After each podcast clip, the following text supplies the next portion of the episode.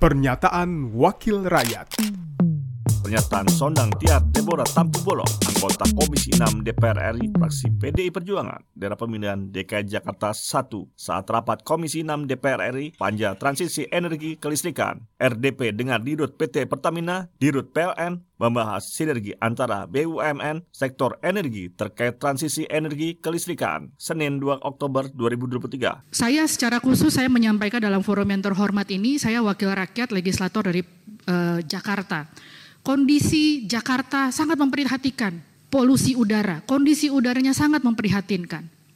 Konon katanya ada pembangkit-pembangkit listrik dari PLN yang di sana menyebabkan kondisi ini. Kalaupun memang betul PLN ini kan sekarang Jawa, Bali, Madura kelebihan daya. Apa itu tidak bisa di stop?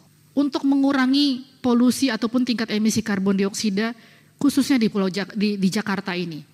Nah coba tolong hitung-hitungannya seperti apa, tetapi saya sewaktu uh, wakil rakyat dari Jakarta, khususnya dari Jakarta Timur, saya meminta kepada PLN, apakah itu tidak bisa di shutdown untuk sementara beberapa waktu atau di uh, standby-kan beberapa waktu supaya untuk bagaimana kondisi udara yang ada di Jakarta ini betul-betul agak berkurang sedikit lah polusinya. Karena sangat uh, apa namanya sangat mengganggu sekali terutama untuk anak-anak gitu.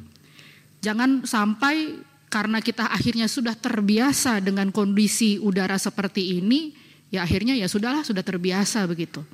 Akhirnya mengorbankan anak-anak uh, yang adalah masa depan bangsa kita. Pernyataan Sondang Tiar Deborah Tampu Bolon, anggota Komisi 6 DPR RI, fraksi PDI Perjuangan, daerah pemilihan DKI Jakarta 1, produksi TV dan radio Parlemen, Biro Pemerintahan Parlemen, Sekjen DPR RI. Pernyataan Wakil Rakyat.